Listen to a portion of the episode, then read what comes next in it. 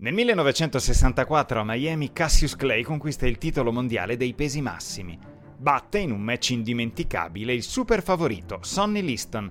È una grandissima sorpresa. Nessuno riteneva il giovane Clay in grado non solo di battere, ma anche di resistere qualche ripresa alla furia di un pugile come Liston, un peso massimo dotato di un diretto destro devastante. Liston prima di quel match aveva demolito ogni avversario. Solo Mike Tyson molti anni dopo sarebbe riuscito a incutere ai suoi avversari il terrore nel trovarselo di fronte, esattamente come faceva Sonny Liston.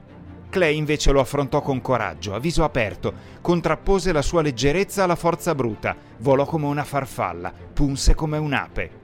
Cassius, dopo aver conquistato il titolo di campione del mondo, annuncia qualche giorno più tardi di essere diventato un ministro del culto e di aver deciso di togliersi il nome Cassius Clay, il nome che lui considerava da schiavo, e di volersi far chiamare Muhammad Ali, che significava degno di lode e richiamava il nome del cugino del profeta.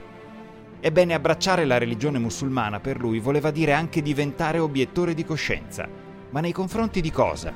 Della guerra in Vietnam Viene chiamato, riceve una cartolina dall'esercito americano. Viene invitato a presentarsi in una caserma in Texas dove in una piazza d'armi vengono riuniti tutti i ragazzi del 1942. Per ognuno di loro c'è l'appello, verrà chiamato il loro nome e cognome e dovranno tutti fare un passo avanti per accettare la divisa ed andare poi in Vietnam a combattere i Viet Cong. Tocca a lui. Cassius Clay. Niente. Muhammad Ali. Niente, fermo, impassibile.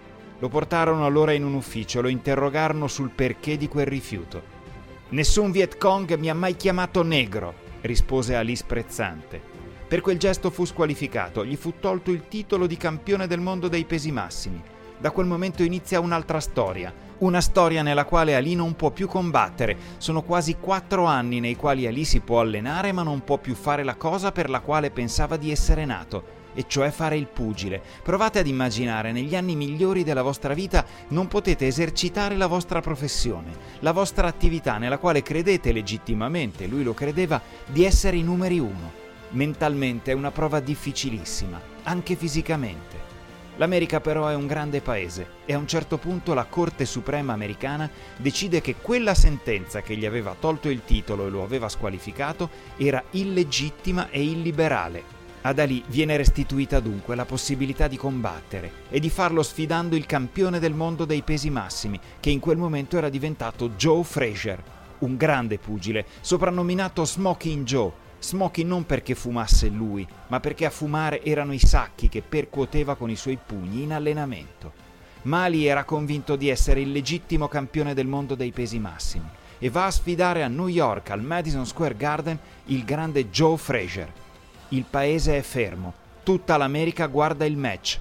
Un match nel quale però Ali dimostra che quei quasi quattro anni di inattività avevano molto pesato sulle sue qualità. L'incontro arriva alla quindicesima ripresa con un vantaggio evidente per Joe Frazier.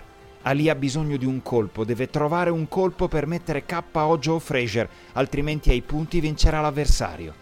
Deve scoprirsi Ali e lasciare la possibilità a Joe Frazier di tirargli il più straordinario gancio sinistro della storia del pugilato.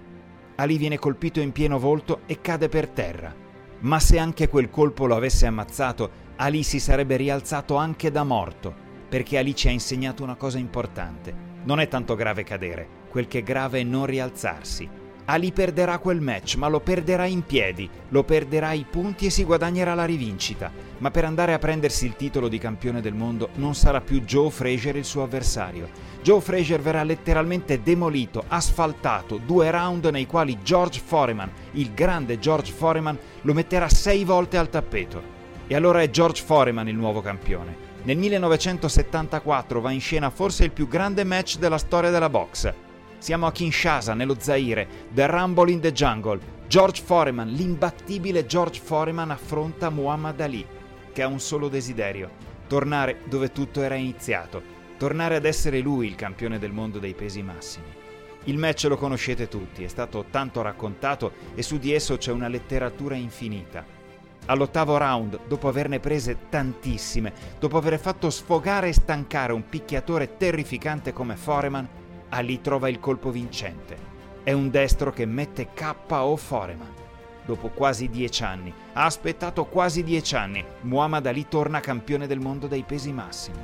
È un'impresa straordinaria, una delle più grandi dello sport mondiale, che non nasce semplicemente in quella notte di Kinshasa, ma rappresenta la tappa finale di un lungo percorso che inizia esattamente quando Ali deve fermarsi, perché è in quel momento che mentalmente e fisicamente Ali costruisce la sua forza, raduna tutte le energie per poterle poi sprigionare contro Foreman. Nel 75 Ali poi chiuderà i conti alla trilogia contro Fraser con The Trilla in Manila, un altro grande, epico, straordinario match che si concluderà ancora una volta con la vittoria di Muhammad Ali. Ali disse molte cose in vita, ma ce n'è una in particolare che voglio condividere con voi ed è eterna. Se la mia mente può concepirlo, se il mio cuore può crederlo, allora io posso farlo. Esiste un posto a Torino, Area X, nato con lo scopo di divulgare cultura della protezione. In Area X accadono delle cose, si raccontano delle storie e ci si può immergere in una realtà virtuale che sensibilizza e ci fa comprendere cosa vuol dire protezione.